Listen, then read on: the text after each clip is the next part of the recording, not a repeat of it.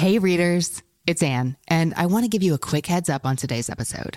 This live episode is spicier than our usual fare, including a couple of stories that might be described as adult and may not be appropriate for younger listeners.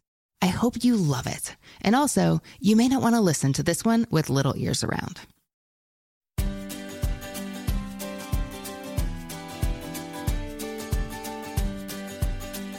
Hey, readers, I'm Anne Bogel, and this is What Should I Read Next, episode 351.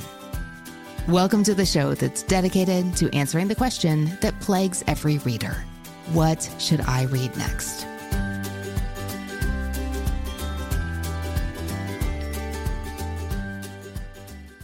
Before we jump in, this Thursday is What Should I Read Next trivia. Our Patreon community is gathering for a delightfully nerdy night of answering questions about books, authors, our team, and some of our funniest and most memorable moments across 350 episodes and more. If you're already a patron, thank you. I can't wait to see you there. If you're not yet a patron, I welcome you to join us. It's going to be so much fun. Trivia night is Thursday, October 20th at 7 p.m. Eastern. Learn more and sign up at patreon.com slash what should I read next. Readers, last month I traveled to Winston-Salem, North Carolina for the Bookmarks Festival of Books and Authors. And today we're bringing the festival to you. I'm thrilled to invite you to come on into the room and grab a seat for an incredible conversation. While you can't actually be in the beautiful church that serves as Bookmark's largest on site venue live with us, I hope this episode gives you a taste of what happens when authors come together to talk about their books and tell stories from their writing lives like they do at literary festivals like these. This was my third time at Bookmarks, and this year was a little different for me. I was there for my new kids' reading journal, My Reading Adventures. I'd never had a kids' book before. So, in addition to all the on site fun, I got to go out into the community to visit elementary schools and talk to young readers. You'll hear in our wrap up today where you can go to see all these sneak peeks into what happened at Bookmarks while I was there. But today, my favorite part of the festival was the panel that you're about to hear. The theme is book club favorites. And when festival chair Beth Buss, who's also a What Should I Read Next alum, is she joined me to recommend books for your wish lists in episode 257, find it. It's called Let's Build Your Holiday Book List. Anyway, Beth asked me to moderate, and I could not say yes fast enough because listen to this lineup TJ Klune, Andrew Sean Greer, Brendan Slocumb, and Tia Williams. My goal as moderator was to give everyone room to share a taste of what their books are like, to tell stories they perhaps hadn't told before, and to share recommendations for excellent book club reads. Let me tell you, these four delivered all that and more. Readers laughed, readers cried, readers laughed so hard they cried. This panel was the talk of the festival, and even immediately after we wrapped it, I heard people in the room tell me that they couldn't wait to listen again. I'm so happy you can listen now. Thanks so much to the Bookmarks NC Festival of Books and Authors and everyone who made this possible. The authors and publishers who supported us sharing this live replay, the festival staff and devoted volunteers. Seriously, their volunteers are amazing. All of them who made the book magic happen. We are so grateful for everyone whose time, energy, and devotion enrich our literary landscape and all of our lives by bringing us these incredible literary events. One quick note for the audio. This is a five person panel. The first voice you'll hear is the volunteer who opens the session and he points out, like with his finger, who is who as he introduces everyone. Even though you can't see that while you're listening, I want to assure you that every author mentions their own book pretty quickly, so you will know who is who. TJ is here for Under the Whispering Door. Andy's book is Less is Lost. Brendan authored The Violin Conspiracy, and Tia's is Seven Days in June. Now, let's get to it. Welcome to the 17th Annual Bookmarks Festival of Books and Authors. My name is Steve McCullough, and I'm a Bookmarks volunteer. Thank you for attending the Book Club Favorites panel. On behalf of Bookmarks, I'd like to thank this year's festival presenting sponsors the North Carolina Arts Council and the NC Arts Council Spark the Arts Grant, the Arts Council of Winston-Salem and Forsyth County, the Mebane Foundation, and Salemtowne Retirement Community. Our authors today are Andrew Sean Greer, TJ Klune, Brendan Slocumb, and Tia Williams. Our moderator is the modern Mrs. Darcy Anne Bogel. All five of our panelists will be signing books immediately following the session at the book signing tent. Books are available for purchase at the bookstore tent and inside Bookmarks bookstore.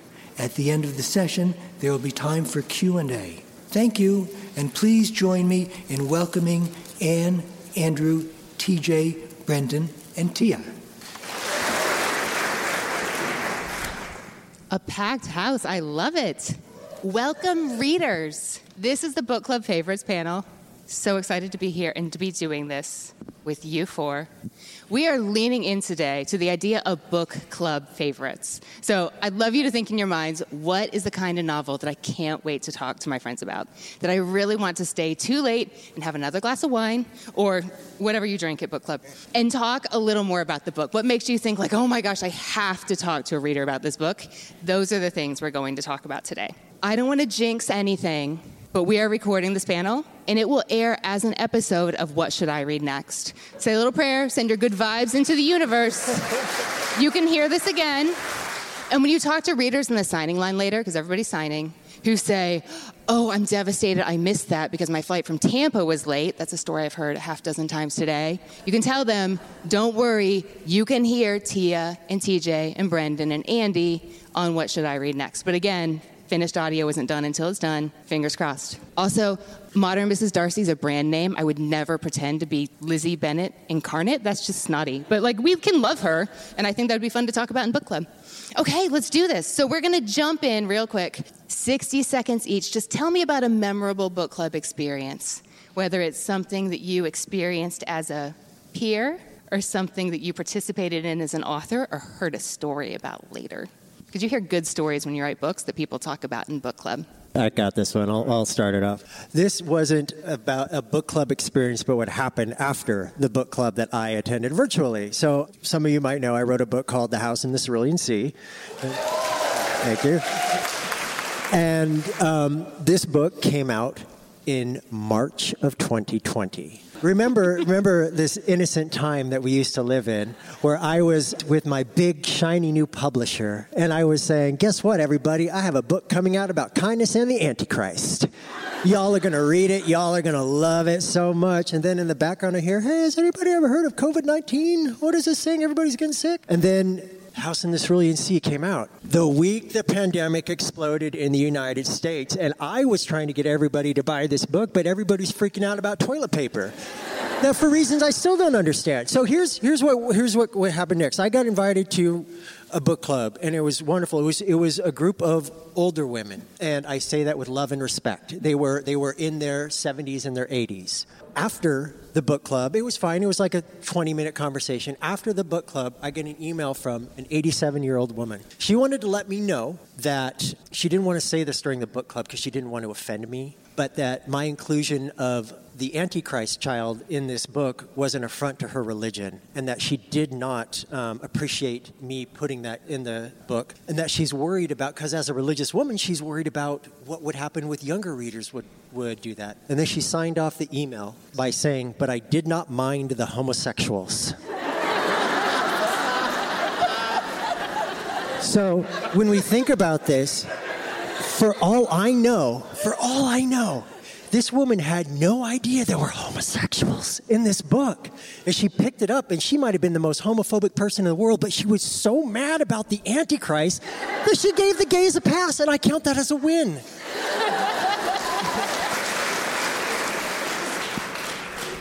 I can't top that. I'm sorry. I didn't put Antichrist. Mine is just, it was just like an even, even more simpler time. 2003, I had my third book come out, and I was the kind of author who would do anything to visit a book club. Like there wasn't even Facebook. There was somehow they found MySpace. Yeah. MySpace. MySpace. They were on, wrote me on MySpace, and we're like, we have a little book club, and we'd love you to come visit. And uh, somewhere I live in San Francisco, so it was someplace an hour drive, and I was like, absolutely, I'll be there. And I show up, and of course they were a wonderful book club in that they were very honest, and they were like, you know, none of us really like the book very much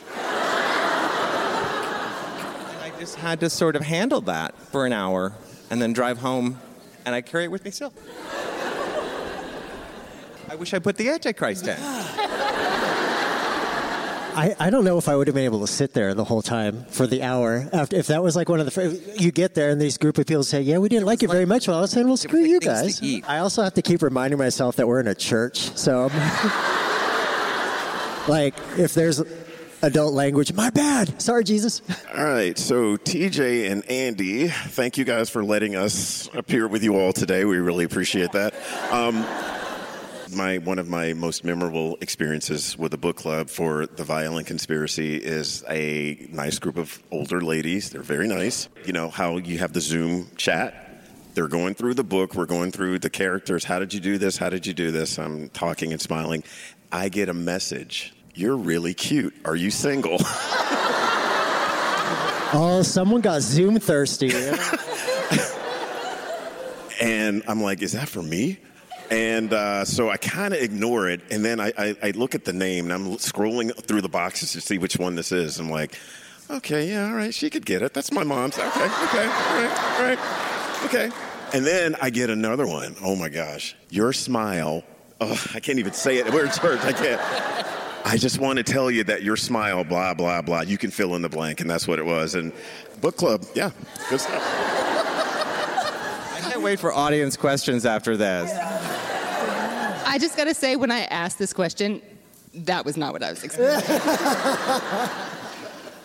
God, I, honestly, like, how do I top these three? So, my books are a little steamy. So, I wrote a book called Seven Days in June. Before that, I wrote a book called The Perfect Find. Thank you. And there's always a couple of spicy scenes in there. And so, I was in a book club um, when The Perfect Find came out in 2016 at a simpler time, right? They had asked me to read a piece, and I had prepared the piece that I was going to read. And the woman um, moderating the book club was like, No, no, no, we don't want to hear that one. we don't want to hear that scene. And then she was like, she goes into this long thing about how she was reading about this, you know, this love story between Jenna and Eric. And she's like, I love my husband, but not like that. and so I, t- I brought it in bed with us. And I read him this specific scene, and we had sex like you would not believe. Oh my God. And I was like, cute, like that's great. Like, what time?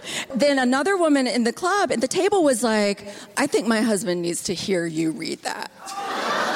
because I love my husband too, but it doesn't pop off like it does in your book. So she called her husband, and I read this oh, scene. no.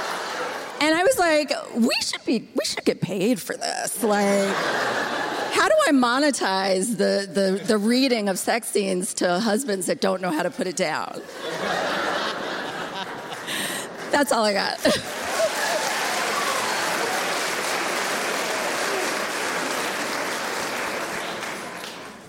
Okay, two things. I'm not sure I can go on.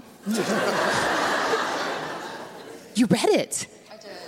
Yeah. Well, because also you know how shameless authors are. Like, we're trying to promote our stuff. If this is what you want to hear, I'm going to give it to you. okay but I gotta ask did you read it like monotone or did you just give it your all when No, you're I gave it my all. I'm sorry. we will not have a show of hands for how many of the audience members wish this could change direction right now. But, but, okay, so TJ, you already broached the COVID 19 dam. Something that all your books have in common is that you are writing about incredibly difficult subjects relevant to every reader. Like the hardest things in life is what you're writing about. And they're wrapped in these juicy, unputdownable packages. I'd love to hear you talk about how you approach writing difficult things while remaining true to yourself and telling the story you want to tell. So, in addition to The House in the Cerulean Sea, last year I released a book called Under the Whispering Door. Thank you.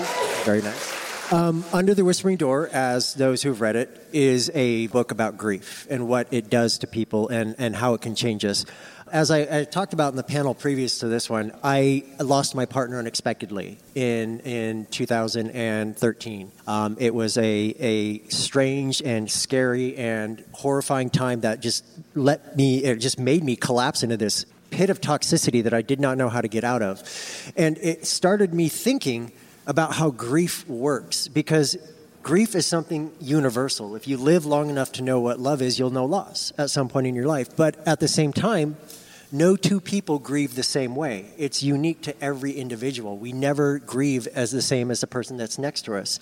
And so I wanted to to explore that dichotomy and, and what that would look like. So with Under the Whispering Door, I set out to write a story trying to figure out my own grief and what that could mean for me and what grief can do to people. And what I learned in this book, this book about a, a terrible person, a man named Wallace who dies and then he instead of being taken to the afterlife or whatever he's taken to a way station which is in the form of a tea shop where he's given a choice that he can try to become a better person and make the most of what the life he has now. This book did not heal me. It did not fix me. It did not make me better but what i learned from it is that grief doesn't go away there's no such thing really as closure instead of our grief shrinking we grow around it we become bigger than our grief.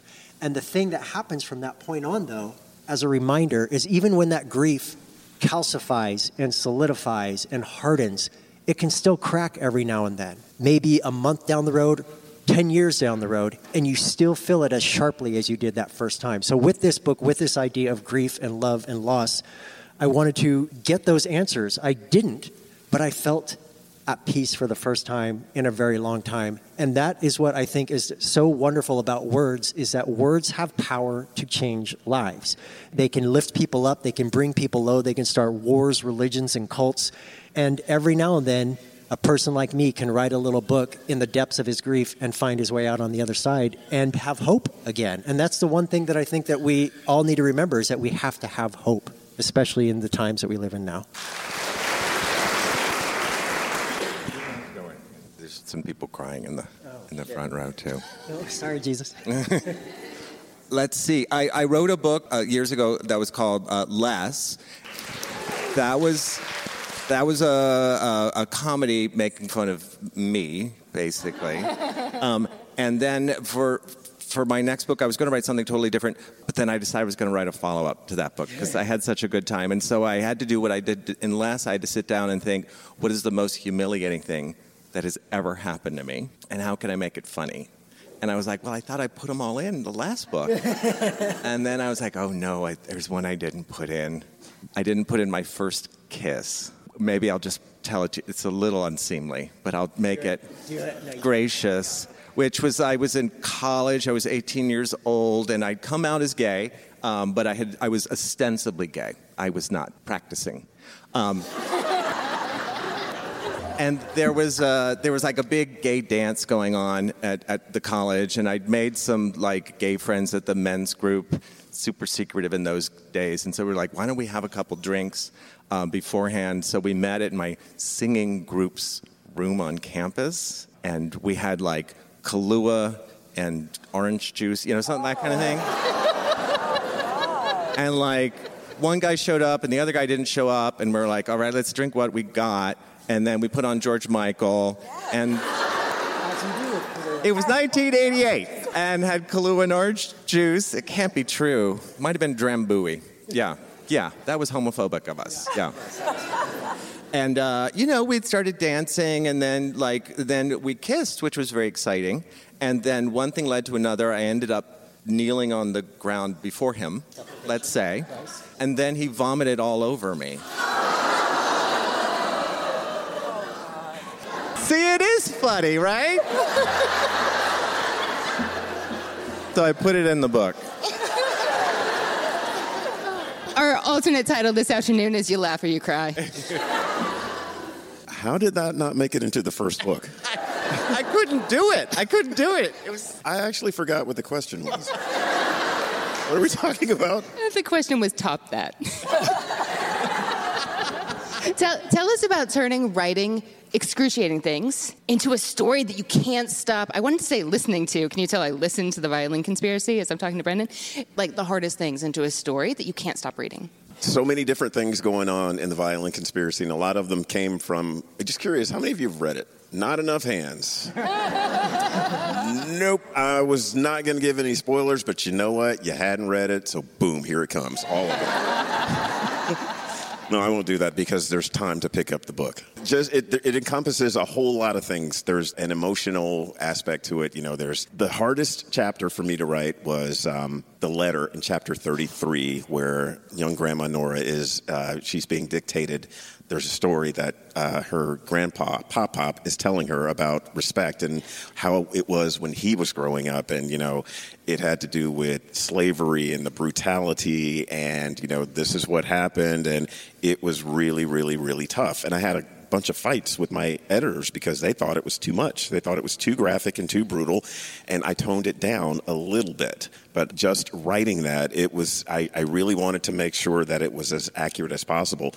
When I was in school in junior high, America had slaves. Black people picked cotton. Abraham Lincoln freed the slaves. That was it. And, you know, I did a lot of research. Like, whoa, there's a lot that went on. And it was really uncomfortable for people to read. And they have actually told me I had to stop reading it because it was so tough. But I powered through it. And I'm glad that I did. And I'm glad that you put that in because now I have a different perspective. I had no idea that this is what life was like. I had no idea that this is what people who look like you had to endure, you know, for hundreds of years.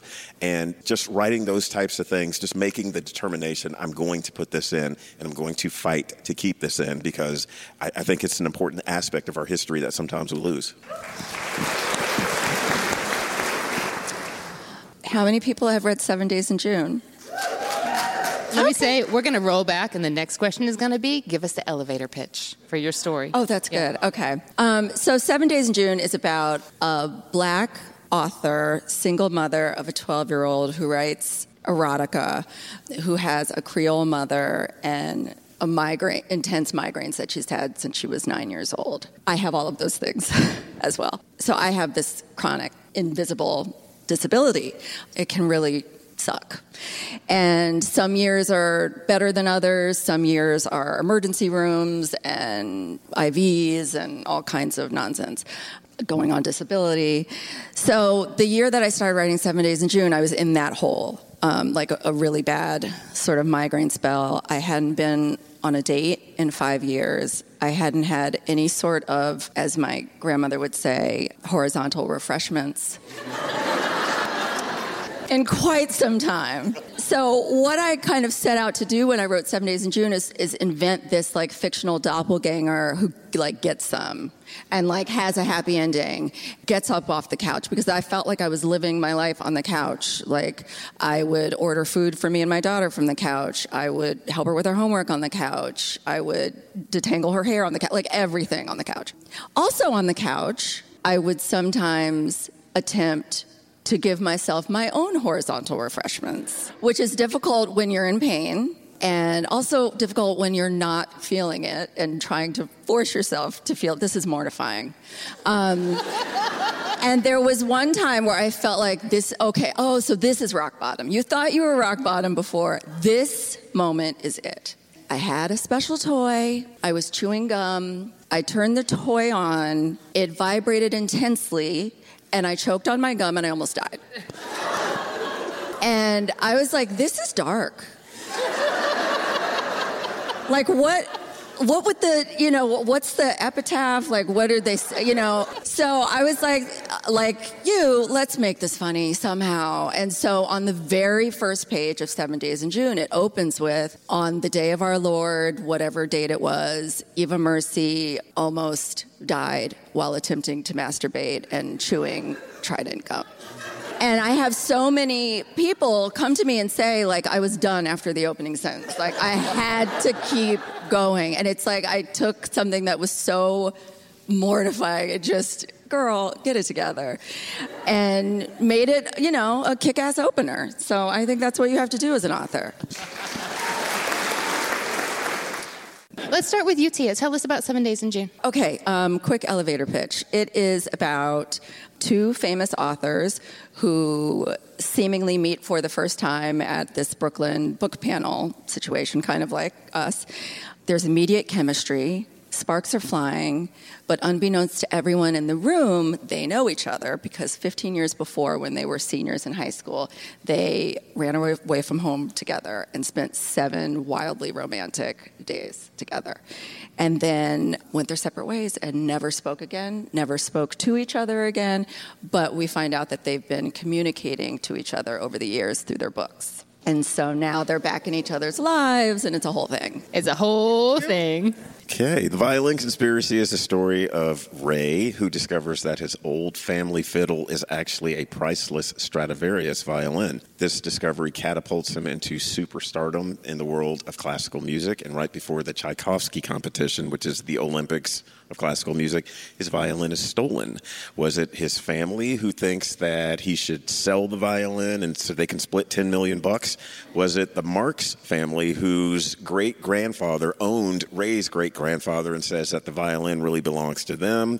Was it Mike the doorman? Was it his teacher who might be jealous because he's a better player than she is? Will he get it back? Will he compete? Will he win? There's a bunch of underlying stories about never giving up and blatant racism and how do you overcome things and doing what you love and all of that good stuff. And then you get to find out if he wins the competition or if he even gets his violin back.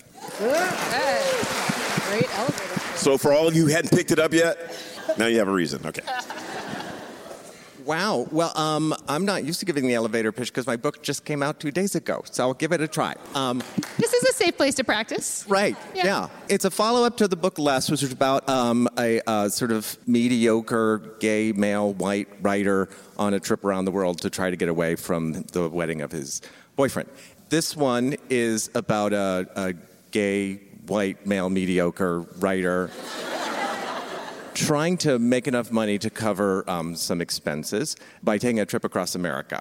And I took a trip across America.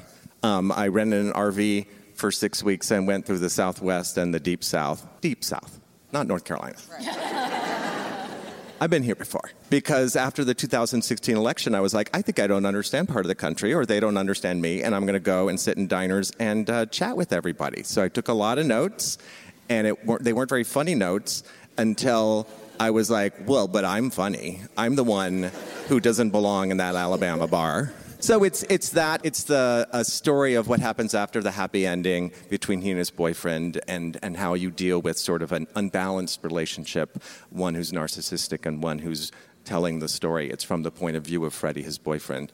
It's a sort of ridiculing Arthur Less in a loving way, and also sort of asking how is this country going to hold together, as well as how is our relationship going to hold together. So I kind of already talked about Under the Whispering Door, so I'm going to tell you how I made a previous panelist very, very upset with me. I was on a panel a couple of hours ago with an English professor um, named Lucinda Roy, and I basically said that Charles Dickens sucks, and that's why I wrote Under the Whispering Door. Under the Whispering Door is my take on a Christmas Carol with Wallace Price playing the role of Ebenezer Scrooge. And the why, the reason that I said that, you know, I made her look at me in horror when I said eh, Charles Dickens, blah blah blah, is the reason that in a Christmas Carol you have Scrooge, who's a jerk from the very beginning, and then he's visited by the three spirits. You know, the the past, present, future. It's like a flip switches, and all of a sudden he becomes a good person. Everything is wonderful. After he sees the errors of his ways, he becomes a better person. But you never see him put in the work to becoming a better person. Mr. Dickens, what were you doing? So, what I wanted to do is I wanted to take the same conceit, the same kind of story, and show what would happen to a person organically putting in the work to becoming a better person, and what shows when they succeed, but also what happens when they fail. Because I don't know what a good person is. I know that I try to be a better person every day, but I don't know if, the, if I'll ever be a good person. With these kinds of books that I write, I'm trying to explore that while I'm still doing the queerness of it, while I'm still doing the comedy, while I'm still doing the fantasy. I'm asking these questions to myself, not necessarily of the reader, but to myself. What do I think it means to be a good person? Or what does it mean to be a bad person? Or what does it mean to want things done a certain way that others don't agree with? And I, I like exploring the human condition because we're messes, y'all. like we are, we are messy, messy people, and I love that our eccentricities and our little quirks and everything they just they amass together to become who we are they shape us as who we are as people and i just love i just love humans i do you know there with under the whispering door I was asked a lot about why I kept it agnostic. I never showed what an afterlife is. I never showed what God or whoever is supposed to be because I wanted people from every faith to be able to take something away from it. I remember I got an email from a rabbi who's been a rabbi for 50 years. When he read Under the Whispering Door, he said he wanted to email me because he thought that I was a lost person, that I was missing my faith. And I responded to him in kind and I said, No, I'm, I'm good with it. I'm a lazy ag- agnostic. That's how I identify. And he was totally chill. He's like, Oh, okay, that's totally cool. Thank you for reading this book. And then I get an email from an author of religious books who I made the mistake of replying, Yeah, I'm a lazy agnostic. To this day, I get at least two or three emails from her a day with Bible passages and explanations of how Jesus, that dude right there, is totally going to be my savior. And I get these messages every day, and I don't block her because I want to see how long she goes without me replying to her. I responded to her one time four weeks ago, and she sends me at least two emails a day talking about Jesus and Christ and all this. And I'm just like, oh, cool. You just keep on doing what you're doing. It's totally fine. It's totally fine. You go crazy. It's cool. Thank you for anticipating the question we all had. So let's mix it up a little bit. I would love to hear something really gushy that people said to you about your book. Can I be gushy about him real quick? Yeah. Oh, allow God. that. So- Close your eyes. When I heard that I was going to be on the panel with you, like I freaked out because I'm like, okay, he won the Pulitzer for less, man. Not only that, not only that though, it was a queer novel that won. It was undeniably queer, ferociously queer, and it was about a queer man. And that won the Pulitzer, but you know, that's awesome. That's wonderful. I'm sure that changed your whole world. But I just want to tell you that the book itself was beautiful. And whether it be a Pulitzer or whether it be just a random reader saying to you that you did something beautiful, you did something beautiful with less. I just think that was an extraordinary book, and I am so happy that it got the recognition that it deserved. I've been wanting to say that ever since I knew he was going to be on the panel. I have a response to that. I don't go on Amazon like ever to look at like how things are going, but I did. and I was like, let's see how things are going. And I was like, well, you know, LGBT um, is separate from literary fiction for some reason, and on Amazon because that it is. yeah, they have they have their own queer categories on Amazon. So whenever you see somebody like get like mainstream het romance and they're they're getting promoted all over the place, queer romance has its own special list Own that we're not list. allowed to be. They don't want people stumbling across Yeah, that. you don't want you don't want to act, get accidentally gay. Is how it happens. Well, I went on. I was like, let's see what the LGBTQ. Let's see what the bestsellers are. I was on there. T.J. Klune, mother frickin' T.J. Klune. And when I saw he was going to be on this panel, I was like, I have something to say to him. Which is thank you. I'm very, ex- I'm very excited about your success. I'm so excited. There's this new book. I'm just happy to be here.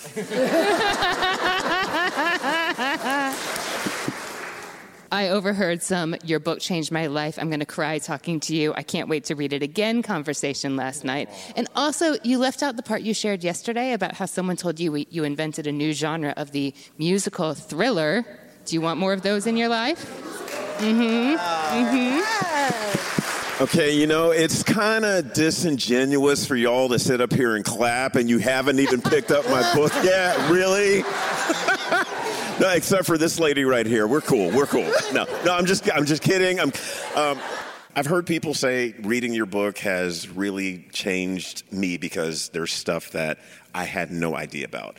You know, I just did not know that that's what it was like for people who look like you. I had no idea. And just seeing someone's perspective change, you know, be open to change. That's that's amazing, and because you know, we are how we are, people, and everyone has their own opinions about things, and just to be open to you know experiencing something different, that's major, that's huge, and I'm really happy that uh, it has touched some people that way, and it'll touch you too once you go and pick it up. Now, we all know Tia is a strong, smart, capable woman able to tell a great story, but I'm going to preemptively say that in our book club recently, I, I see somebody in the balcony who came to our book club meeting and said, Oh, since reading Seven Days in June, I've learned what I love. It is romance novels with emotional depth. And I need more of that in my life because it was perfection. It, it was Valencia. It was Valencia. It was. It was. So that's something that was said to me about your book. We want to hear what a reader told you. Not Yeah. about not about the sex scenes this time. Yeah, yeah, yeah. Because Uh, that was amazing. You can't top that. Well, gotta you, know, it, there's an art to it. There, there's an art to a sex scene. Yeah, well, I hear that a lot. And it's like sometimes you wonder if it's a, um, what is it called? Double sided compliment? Double handed? Backhanded. Backhanded. Backhanded compliment. Um, so many readers are like, and I don't even read romance, but girl, and I'm like, well, you don't have to start off, you know, poo pooing the genre. But, you know, everyone is always really surprised at how deep I go.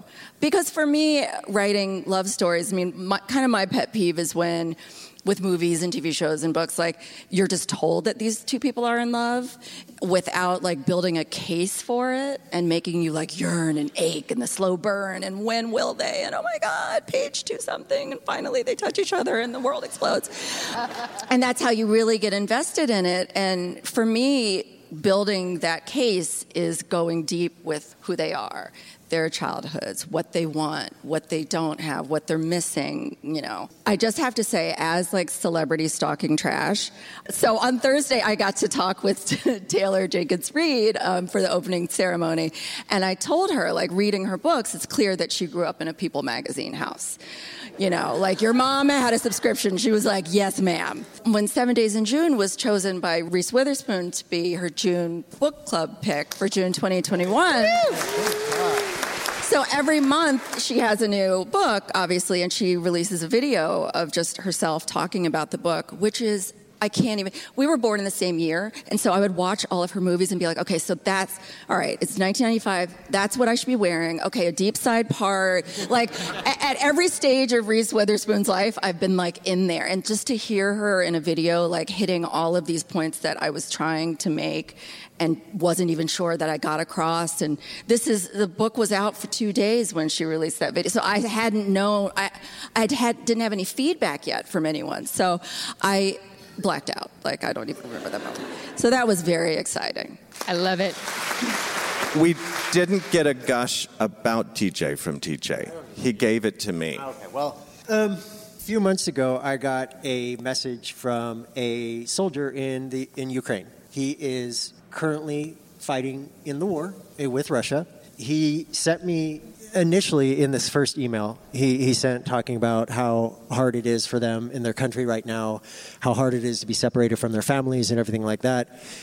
And then he sent pictures of his entire unit holding copies of The House in the Cerulean Sea because they said that it gave them hope that the world could be a bit better place and that they had only one of them, the one who wrote to me, read English. So he was helping them learn how to read English with this book while they were deployed in a war trying to fight for their lives. You know, there are moments that are so profoundly humbling because th- we live in this world. We, we, we have our own battles and our own struggles that we're going through. And it, it seems like every day the news just makes everything worse. Everything is on fire. Everybody hates everyone else.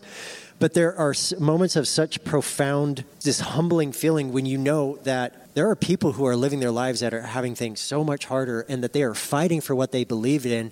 And for some reason, they have taken a little part of me with them to do this. And I don't know that there was any greater compliment that an author can receive than hearing that this book gave them hope, but it's also helping them to learn English because they one day want to leave this place behind and go to a place where they can be free and feel safe. And, you know, we get to be here, we get to do stuff like this. I think we take that for granted sometimes because, I mean, I got an email from a kid when my young adult series, The Extraordinaries, came out because they had two boys on the cover, and he lives in a rural place in Ohio. And if his parents found out that he was reading a book with two boys on the cover, they would know. And if I knew of any way I could get him a copy of the book without that on the cover. So I, I had a galley copy that was just like a pink copy. Uh, there was the black letter, and I sent him that. That shows you that even though it's 2020, we're in the 2020s now, there are people everywhere in this country and everywhere else who are literally trying to survive in ways that we can't understand. And I just think that it's so important that we remember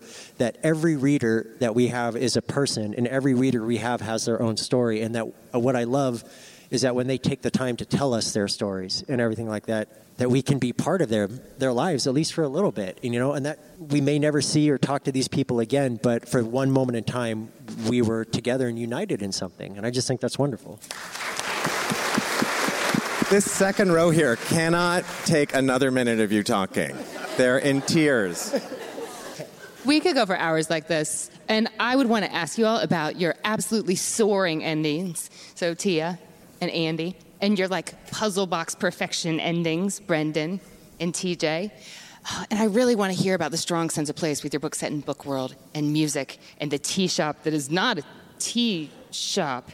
But we don't have time for that. So, real quick, how about tell me a book that has meant a lot to you as a writer or as a reader? Lightning round, go. Uh, Postcards from the Edge by Carrie Fisher. Oh, yeah. Oh, never read it, making notes. Love it. My new favorite, A Little Devil in America, Hanif Abdurraqib. I spent the last week staying up till three in the morning rereading the His Dark Materials by Philip Pullman, which I hadn't read in 30 years. And I'm like, that is really good. It was just, it was that same childhood joy. Yeah. The book that I read recently that I adored was The Secret Life of Albert Entwistle by Matt Cain.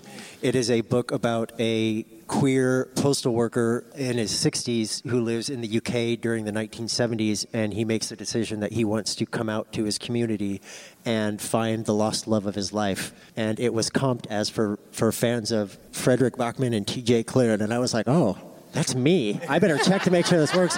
And it was delightful. Matt Cain, The Secret Life of Albert Entwistle. I wish everyone could read it. It is a book about queer joy and queer happiness, but it's such a quiet book that it just it sings to me, and I love it. Thank you for those. Thank you all for being such a great audience. Your enthusiasm for these four authors is obvious. We'd love to see it.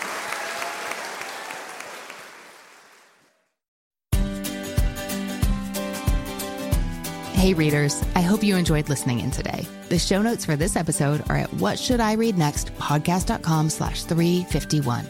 That's where we'll link to all the stuff we talked about today and you can get more information on the show. Get our weekly newsletter in your inbox so you never miss a thing. Sign up at what should I read next podcast.com slash newsletter. Follow us on Instagram at what should I read next. And I am there at Anne Bogel. That is Anne with an E, B is in books, O G E L. For more peeks at what it's like to attend a literary festival, check out my story highlight. It's called Bookmarks, and I walk readers through my festival experience on Friday, then share a whole bunch of photos from the weekend, including behind the scenes from this panel. This is a great place to see photos of everything we talked about today and get a visual feel for what Bookmarks was all about. Make sure you're following in Apple Podcasts, Spotify, Overcast, wherever you get your podcasts. Tune in next week when we have our first and much anticipated gift recommendation episode. Thanks to the people who make the show happen. What Should I Read Next is produced by Brenna Frederick with production assistance by Holly Wielkoszewski and sound design by Kellen Pekachek. Readers, that's it for this episode. Thanks so much for listening. And as Rainer Maria Rilke said, ah, how good it is to be among people who are reading. Happy reading, everyone.